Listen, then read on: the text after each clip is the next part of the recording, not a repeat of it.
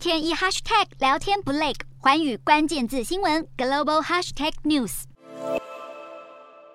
今年以来表现欠佳的日元，曾经在五月份一度回升，但是踏入六月却不断下跌，而且还没看到终点。日元兑美元汇率从六月一日的一美元兑一二八点七三日元，到二十二日跌破一三六，累计下跌百分之五，贬值二十四年新低。而日元兑新台币也续探二十五年新低，来到一日元兑零点二二台币。日元急剧贬值，日本首相岸田文雄和央行总裁在首相官邸会谈，就市场动向紧急交换意见。另外，韩环对美元汇价也已经。已经跌到十三年来最低的一美元兑一二九八点零七韩环，原因包括石油价格飙涨、南韩进口成本飙升，以及北韩不断发射飞弹，提高地缘政治风险。也因此，韩环成为今年亚洲新兴市场表现最差的货币，对美元汇率已经贬值超过百分之八。相较之下，台币近年来贬值幅度为百分之六点九，菲律宾披索则是贬百分之六点四。分析指出，新兴市场一片惨绿，主要是担忧美国的激进升息会损及经济，拖累全球成长。